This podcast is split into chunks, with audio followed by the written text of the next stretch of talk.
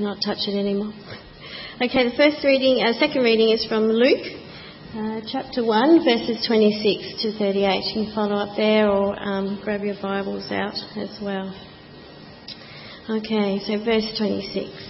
In the sixth month, God sent the angel Gabriel to Nazareth, a town in Galilee, to a virgin pledged to be married to a man named Joseph, a descendant of David. The virgin's name was Mary. The angel went to her and said, Greetings, you who are highly favoured, the Lord is with you.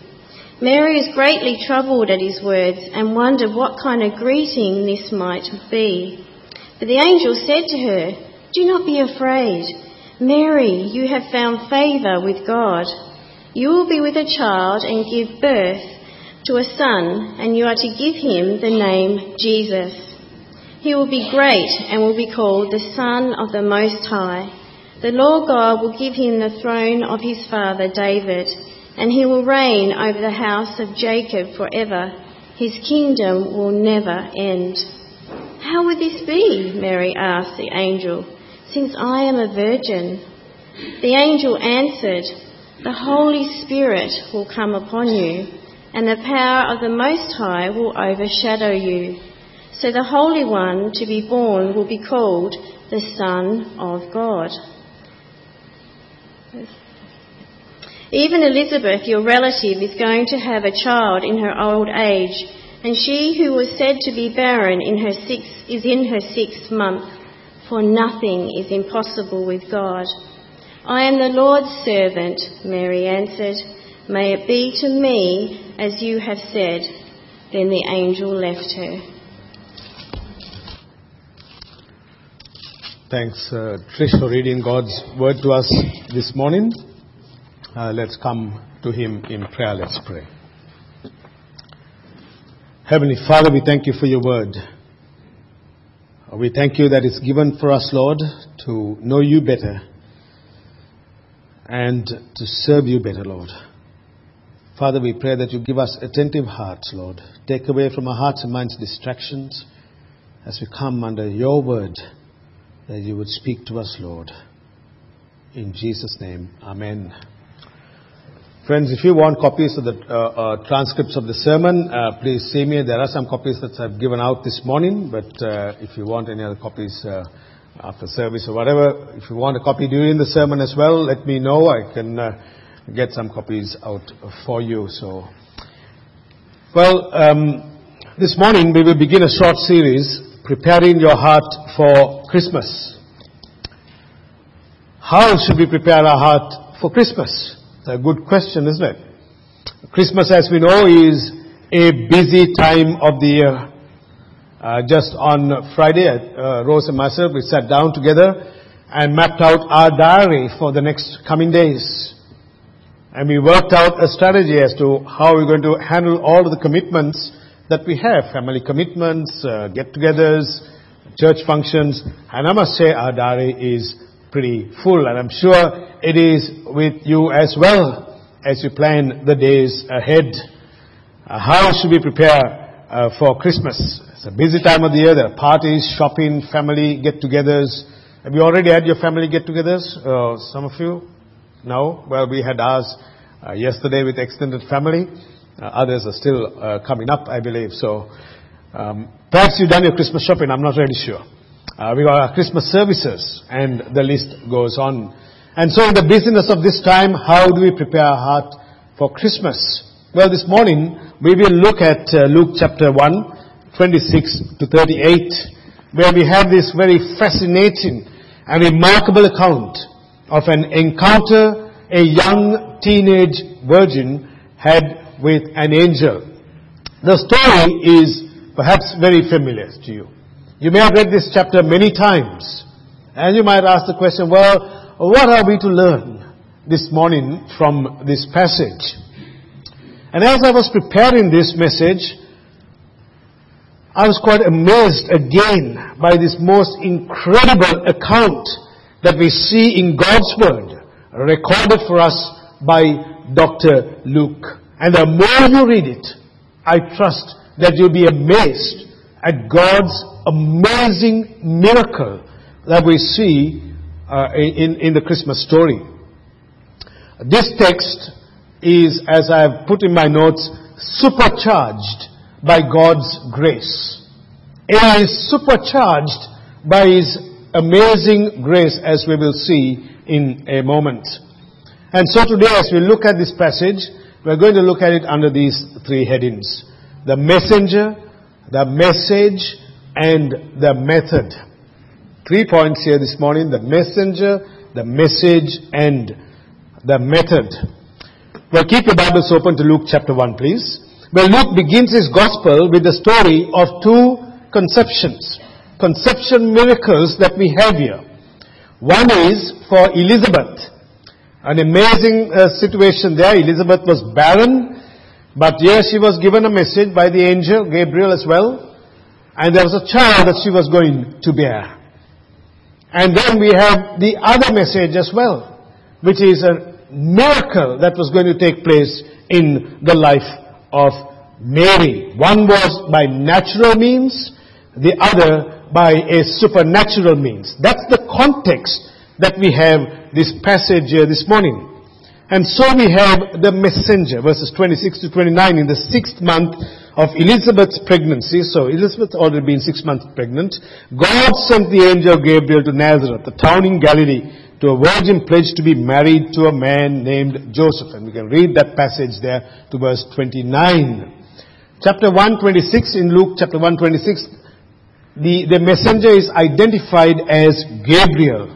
Now Gabriel, friends, was the same angel who came a few months earlier to the priest Zacharias with the news about John the Baptist. Gabriel is one of two angels who are actually named in the Bible. The other is Michael. And now Gabriel is God's supreme messenger. He brought some very important and crucial announcements from heaven. We see him mentioned in the book of Daniel. When a child, for example, is born in a royal family, the paparazzi is really involved in that whole process. Are they not? They're running around trying to get photos. What would be the baby's name? What would be this child? Would it be a boy? Would it be a girl? The birth of any child in any family is indeed special. Notice that, the, the, that Gabriel here brings a message direct from the throne of God. And we need to see that this morning. Luke chapter 1 verse 19. And the angel answered him, I am Gabriel. That is the angel speaking to Zacharias now. I am, I am Gabriel. I stand in the presence of God and I was sent to speak to you and bring you this good news. So the angel Gabriel is at the throne of God, in the presence of God, and he is dispatched from God's presence right to this, uh, to this girl called Mary. Get that? An important message. He comes to a town that was obscure and outside, to the outside world. He visits Nazareth, a poor, out of the way village. Nazareth drew no visitors. I don't think it had a tourist center. I don't think there was anything particular attractive in Nazareth. That's why I think Nathaniel said this in John chapter 1 verse 46. Nathaniel said to him, can anything good come out of Nazareth? Can anything good come out of Nazareth? Philip said to him, come and see. Now, you might look at some towns or some suburbs here in Victoria and you might say, well, can anything good come from that place? I don't want to name any suburb here this morning. I'll be in big trouble, right? But I look at that suburb and say, can anything good come from that place? That is just an absurd place. I wouldn't even live there if they gave me a house to live in that place. Can anything good come from Nazareth? So this is how Nathaniel viewed Nazareth. Can anything good, any, any good thing come out of Nazareth? And so Luke identifies this town. He, he, this town Nazareth by connecting it to the region of Galilee. You see, Galilee was on the north of Jerusalem. And so let me give you some quick information here about Galilee, which I think is worth noting, is that Galilee was not the center of Jewish culture. It wasn't the center of Jewish culture. Galilee tended to be more Gentile, with a significant non-Jewish population. And so it's really fascinating. It's really interesting to see that God sent His messenger direct from His presence with an amazing message to a part of Israel that had many non-Jews. To a Gentile focused population. One writer puts it this way. We can almost paraphrase God's intention this way. My son will come to a family from Nazareth in Galilee because he will be the savior not only for of all Jews who believe, but also of believers from every tribe, tongue, and nation. So this place, Galilee, they had non-Jews. Uh, there were foreigners there. And God sent His messenger there. And here in this town, in this town of Nazareth, was a young teenage girl. 14, 15, 16 years, perhaps. We don't know exactly, but very young. Whose name was Mary. Mary is the Greek from the Hebrew Miriam, which means exalted one. And we have no information of Mary's background. But think about her for a moment. She is visited by an angel. Any young teenage girls here this morning? 13, 14, 15? How would it be? An angel visits you.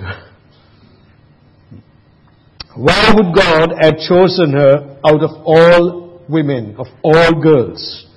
Could God have chosen a queen or a wealthy woman? Instead, he chose an unknown young teenager from an obscure village, Nazareth.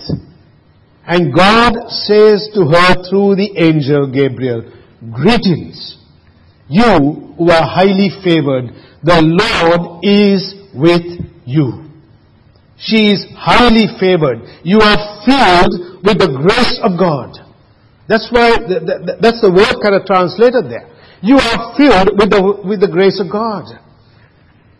And notice the response that Mary gives in verse 29. Mary was greatly troubled at his words and wondered what kind of greeting this, this might be. You see, because in her mind, angels don't just visit anyone. These angels visit only special people. Why would this angel come to me? And no wonder Mary was troubled by this encounter. She wondered what kind of greeting this might be.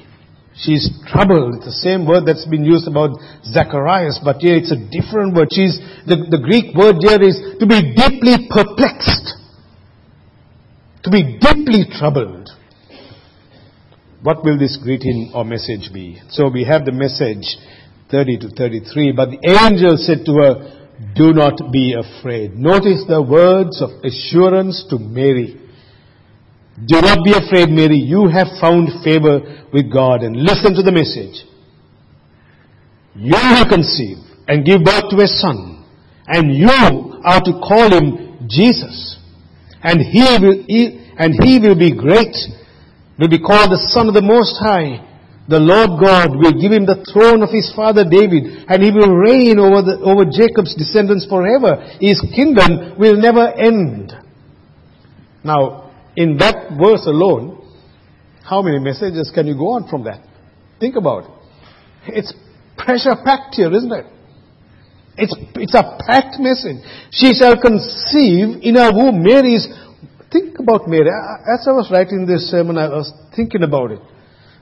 What would a young girl think at this point in time? Think about Mary for a moment. Mary's world, in her flesh, is turned upside down by this message. She was engaged to a man named Joseph. Engagements are great announcements, right? When we hear a couple uh, announce their engagement, What are we looking forward to next? The wedding. The next question that comes up naturally is, so when is the big day? Right? And we celebrate engagements. We celebrate the good news of a couple getting engaged to be married. And here was Mary who was engaged to a man named Joseph. And Joseph, the Bible tells us, was a devout and godly man. You see, engagement at that time was different from today. You see, today you make a commitment a, by getting engaged to someone, but you can walk away from it, from the engagement. But at the time, an engagement was a binding commitment. Many formalities would have taken place between Joseph and Mary. Many, they would have signed documents about their wedding as well. And an engaged couple at that time was almost as if they were married, except that they had not consummated their relationship until marriage itself.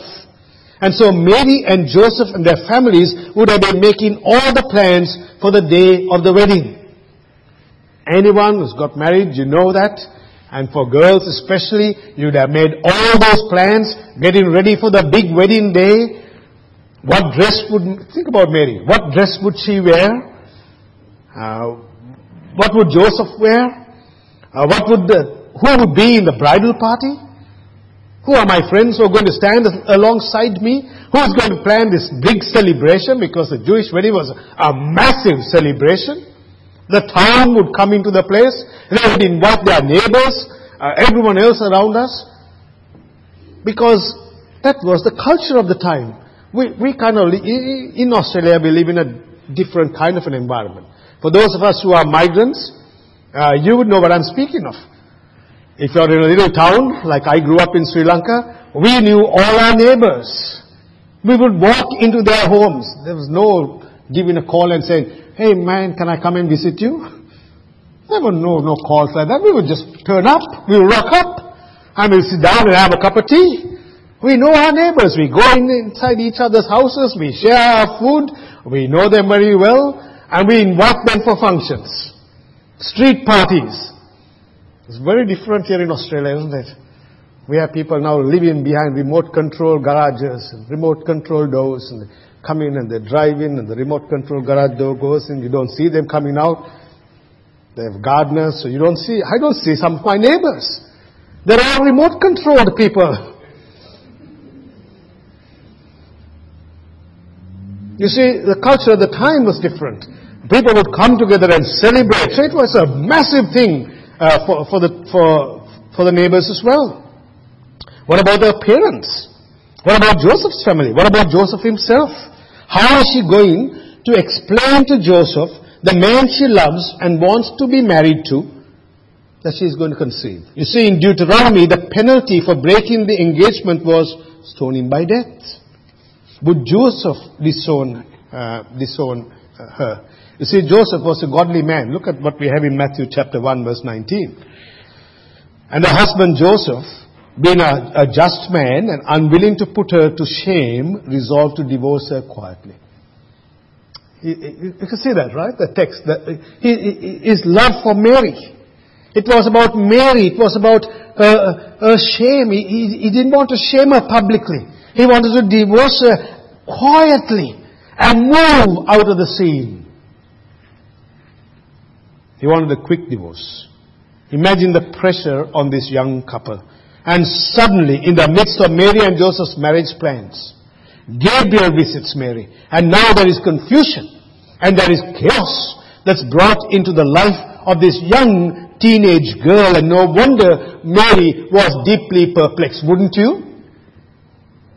Put yourself, any young girl here this morning, you are planning your wedding day in the next six months or three months and suddenly you, you find yourself pregnant. So she is to be, there must have been a mixture of joy and confusion. She is to be the mother of the Son of God. What an honor, what a privilege. In her womb, this child will be conceived. This child will bear her physical characteristics. This child will bear her features. Maybe the color of her eyes. I don't know. The color of her skin, her complexion and everything that goes with it. Because whenever a child is born, some people will say, oh, that child has got the eyes of his mother or her mother. And look at the hair. Well, well, maybe I can't speak about that, but doesn't matter. look at the color of their hair. Hmm, like the mother, like the father, the features. So this child is going to bear her physical characteristics. But there is more. Notice the specifics of this message. You will conceive and give birth, verse 31, to a son, and you are to call him Jesus. He will be great, and so forth, as we see. And Mary, the baby is already given a name. You don't need to look at uh, baby books, name books, and everything else. The name is given. His name will be Jesus. In Hebrew, it is Joshua, which means Savior or Deliverer. And Mary, don't be afraid, for your child will be Savior, and he will be also your Savior. He will be great, because, you know, Jesus is great. The Bible tells us in Hebrews chapter 1, 3 and 4. Look at that text. He is the radiance of the glory of God and the exact imprint of his nature, and he upholds the universe by his word of his power. After making purification for sins, he sat at the right hand of the majesty of uh, on, high. You see, it's a very imprint, exact imprint of God Himself, the, the radiance of the glory of God. See, John Piper puts it this way on the greatness of Jesus. There is nothing that Jesus cannot do a thousand times better than the person you admire most in any area of human endeavor under the sun. Words fail to fill the greatness of Jesus. Do you see that? There is nothing that Jesus cannot do a thousand times better than the person you admire. Do you admire people? Do you admire their achievements? Do you admire and say, wow, so and so is remarkable. Uh, she, she, she's a great painter. He's a great sportsman. He is this or she is that. He's a great physician. He's a great plumber. Whatever it is. Uh, Piper says there is nothing that Jesus cannot do a thousand times better than the person you admire most. Notice, friends, the method. This is so crucial in this passage, 34 to 38. Mary said to the angel, How will this be? Since I am a. Anyone? A virgin. How will this be? How will this be? That's the question, isn't it? That's the, that, that, that's the crucial part of this passage as well. How will this be? Because I'm a virgin. I can't have a child. I've not had any sexual relations with Joseph. How am I going to bear a child? How is this possible? It's simply not possible. How can a virgin have a child? We don't understand the mystery of this incarnation, but certainly we see a miracle taking place, don't we? We may not understand the mystery, but we see a miracle. Mary did not either, so she asked, How will this be? She was seeking clarity. And Gabriel says this, powerful statement.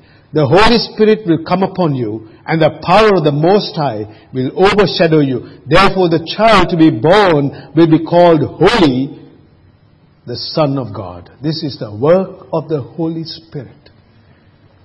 This is a divine creative act of God Himself. By the Holy Spirit, this child will be conceived. Why? Have you asked the question why? Why couldn't Jesus be born in the natural circumstances with Joseph? Correct. That's the answer. because he would have been born in sin. You see, because Jesus, I want to make this statement very clear here, friends. Because Jesus must be free from all original sin. Correct? And therefore Mary cannot bear him from a man. Because if she was to bear him from a man, she will conceive a child that is born in sin. In sin did my mother conceive me. We are all born as sinners. We are born D-O-B, death on, D-O-A, that is death on arrival, spiritually that is. None of us are perfect. And yet God sends His Son to be born. Now this is, must be hard to, to kind of work out. How could this be? Who is this Jesus? What has he come? What, what has he done? How could he be born in a virgin? I, I can't perhaps work this out, you might think. It's a mystery. It's a miracle. But it's, it's packed with meaning because God is sending His Son unpolluted. He is not polluted with original sin because if He was, He would be a sinner just like you and me. And what's the purpose of a sinner dying on a cross to redeem another sinner? Doesn't get us anywhere. He would be polluted. Jesus is free from all sin. He is sinless. And in the incarnation, God was working out His purpose in sending His Son into the world. Therefore, the child to be born uh, will be called holy, the Son of God. Therefore, is so important, isn't it? It tells us that the conception of Jesus in the Virgin Mary is due to the mysterious work of the Holy Spirit. It also tells us that the divine sonship of Jesus depends on his virgin birth. And Jesus is called the Son of God, the Son of the Most High, is precisely because he was conceived by the Holy Spirit and born of the Virgin Mary. We will recite the, the Apostles' Creed in a, in a few moments' time. What does the creed be, begins with? It begins with those words. Born of the Virgin Mary. You see? And then, verse 37, for nothing is impossible with God. Friends, there is nothing impossible with God. Yeah? How true is that? You see, our minds are compacted. When problems come my way, I try and find out solutions. And I'm blown away. And there are times that I, I, cry out to this God. I run to Him. Oh God, do the impossible because you are a God of all possibilities. You are bigger than me, right? God is bigger than this world. What do we see in this world, friends? Oh, our, our, our hearts are torn, isn't it, with all the terror and the violence that we see around us. People are being shot dead, being killed, murdered, chaos, confusion. Sometimes the chaos and the confusion is in our own lives. You might be going through some real challenges right now. Perhaps the burden is too big to bear. So many things are upon you and you can only carry so much, right? And there are times that you just break down, haven't you? And you cry out to God, this is too much for me. And Mary was deeply perplexed and troubled as a young teenager. And, and God sends this angel and he says, for nothing is impossible with this God. All things are possible, Mary, because God is going to be with you, Mary. The Spirit is going to be with you, Mary. And God is going to do a work in your life, Mary. That's our lives. You see, sometimes even as a church, we can compartmentalize our God, can't we? When I think and pray for you, brothers and sisters in Christ, we pray for you every day. I'm sure you're doing as well for the church. And I always say, and I say, Lord, the church is bigger than Chris River. It's bigger than the elders. It's bigger than all of us. Because our God is a powerful God. Do things that only you can do at St. Stephen's. Display your power in all your glory in your church. Not just here, but around the world. And as we look at the events of this world, it should drive us to this God to know that our God, in His sovereignty, makes things happen. And we can trust Him because He is the God of all possibilities. It opens up a new world, does it not? As you trust Him and say, Lord, you are a God of possibilities. As we will see as we work our way in this text, you see, what are, and, and, and notice the response of Mary. Mary said, Behold, I am the servant of the Lord. Let it be to me according to your word. And the angel departed from her. What a response. You see, Mary believed. Mary trusted God. Notice the word behold, relinquishing all this, this, this behold expresses the offer of her entire being. That's, that's the word behold that we have in the original. It is saying a servant heart, a surrendered heart, a behold, oh Lord, I belong to you for you to use me. You see, we honor Mary not because she was sinless. We don't worship Mary. We do not worship Mary. We honor her because she was highly favored by God. What a test of her faith. You see, she did not know how to explain all of this. All that she knew was that she is part of God's amazing plan. And what we see here is her submission to God. She surrenders her life to God. She is convinced that with God, nothing is impossible. Mary, a young teenage girl, but she has got a, her theology right. is that not the case? She has got her theology right. She hasn't gone to, to uh, a theological college. She hasn't been to the PTC or, not that there was a PTC at the time, but she hasn't been under some great Gamal rabbi who has taught her. She has understood the scriptures. She has known the Old Testament. She has perhaps read Isaiah 7:14. She has understood this God's amazing plan, the Messiah coming, and she submits her life. And she knew that God is omnipotent, and she was willing, a willing servant in this passage. So friends, this morning, we have seen today the messenger, Gabriel. We have seen the message. We've seen the method. So what does this mean to us, to you and me?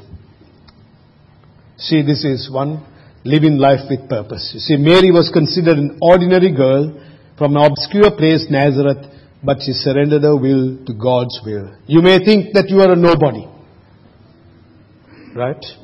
But God will graciously take care for you and myself as we surrender our lives to Him. Correct? Our God is faithful. God can take our littleness in the eyes of the world and even in our own eyes and give us purpose for life. That's what Mary sees. It is by living an intentional life for Him. I was thinking about that this morning. I was thinking one day, one day, this body will, one day it will die, right? That's the sad reality, all of us will. And I don't want to live my life without serving my Lord. Every day, every breath I breathe, I pray. And I'm sure you would as well for your life. Lord, as long as you give us life, help us to live a surrendered life for you. Because that is the best life to live, correct? If you want joy and peace and grace and sometimes chaos in your life, that's the best place to be. A surrendered will to this God. Mary had no idea where this journey would take her. She said, Lord, I am your servant. Mary is brought into the center of God's plan in history of this world. You see, God can take ordinary people and use it for extraordinary purposes. A surrendered will because God's will is the best will for us. The second thing we see here is also the faith, isn't it? God gives us opportunities, but along with them will also come testings. Correct? You see, as, as a chosen vessel, you will be tested. You, you, if you want to be used by God, you will be tested, friends. Life won't be cozy. We don't want the test, do we? We want the ministry. It, it is tempting in ministry as well to say, well, we don't want the, the test, we want the ministry. It's like saying, God, give me a ministry without people. it doesn't work that way. Life will have its challenges, right? You are cruising, bang, something will come your way. Next moment, something else will come your way, and you think, whoa, whoa, whoa, whoa, where am I going? The test of faith. Mary has put her faith in the faithfulness of her God. God is faithful. So whatever might come my way and your way, you say, God, I am putting my faith in you, the God of all possibilities. I am, even when I'm tested, I am solidly putting my faith in your God to carry me through this journey. And God does it, friends. Somehow. Trusting in His promises. Trusting in the power of God. How should we respond to this message about this child, Jesus, then? You see, this child is Jesus. He's the Savior. He's sinless. He's great. He's the Son of the Most High. He is King. All this is in this passage. For he will have a throne from his father David that is greater than David, more than uh, Jacob and his descendants. This kingdom will never end. He is holy. He is the Son of God. There are heaps of things about Jesus here. Wow, what a description of Jesus. You see, I said at the start that this text is supercharged by God's grace. It is full of grace, friends. You see, God is not leaving sinners unto themselves, but intervening out of His grace. He reaches down to us who have sinned against Him. This morning, in a few moments, we will celebrate the supper. What are we reminded of? This Holy Son, this Son of God, this child born of a virgin, sinless Savior, who gave His life for you and for me. The joy, isn't it, to celebrate the Lord's Supper? You see, the Virgin Mary will have the privilege and honor to bear this child. Behold, I am the servant of the Lord. Let it be to me according to your word. The angel departed. How about you? How about me this morning? Hmm? How do we see Jesus this morning during this Advent period as we prepare our heart for Christmas? Can we this morning truly praise Him for who He is? Our Savior. Amen. Father, we thank you for this incredible passage, an incredible message from heaven, not just to Mary, but to the world. That our Savior born of the Virgin Mary, sinless Lamb of God. Lord, help us to prepare our heart this Christmas season as we reflect upon Jesus and who He is, what He's done for us. In Jesus' name, Amen.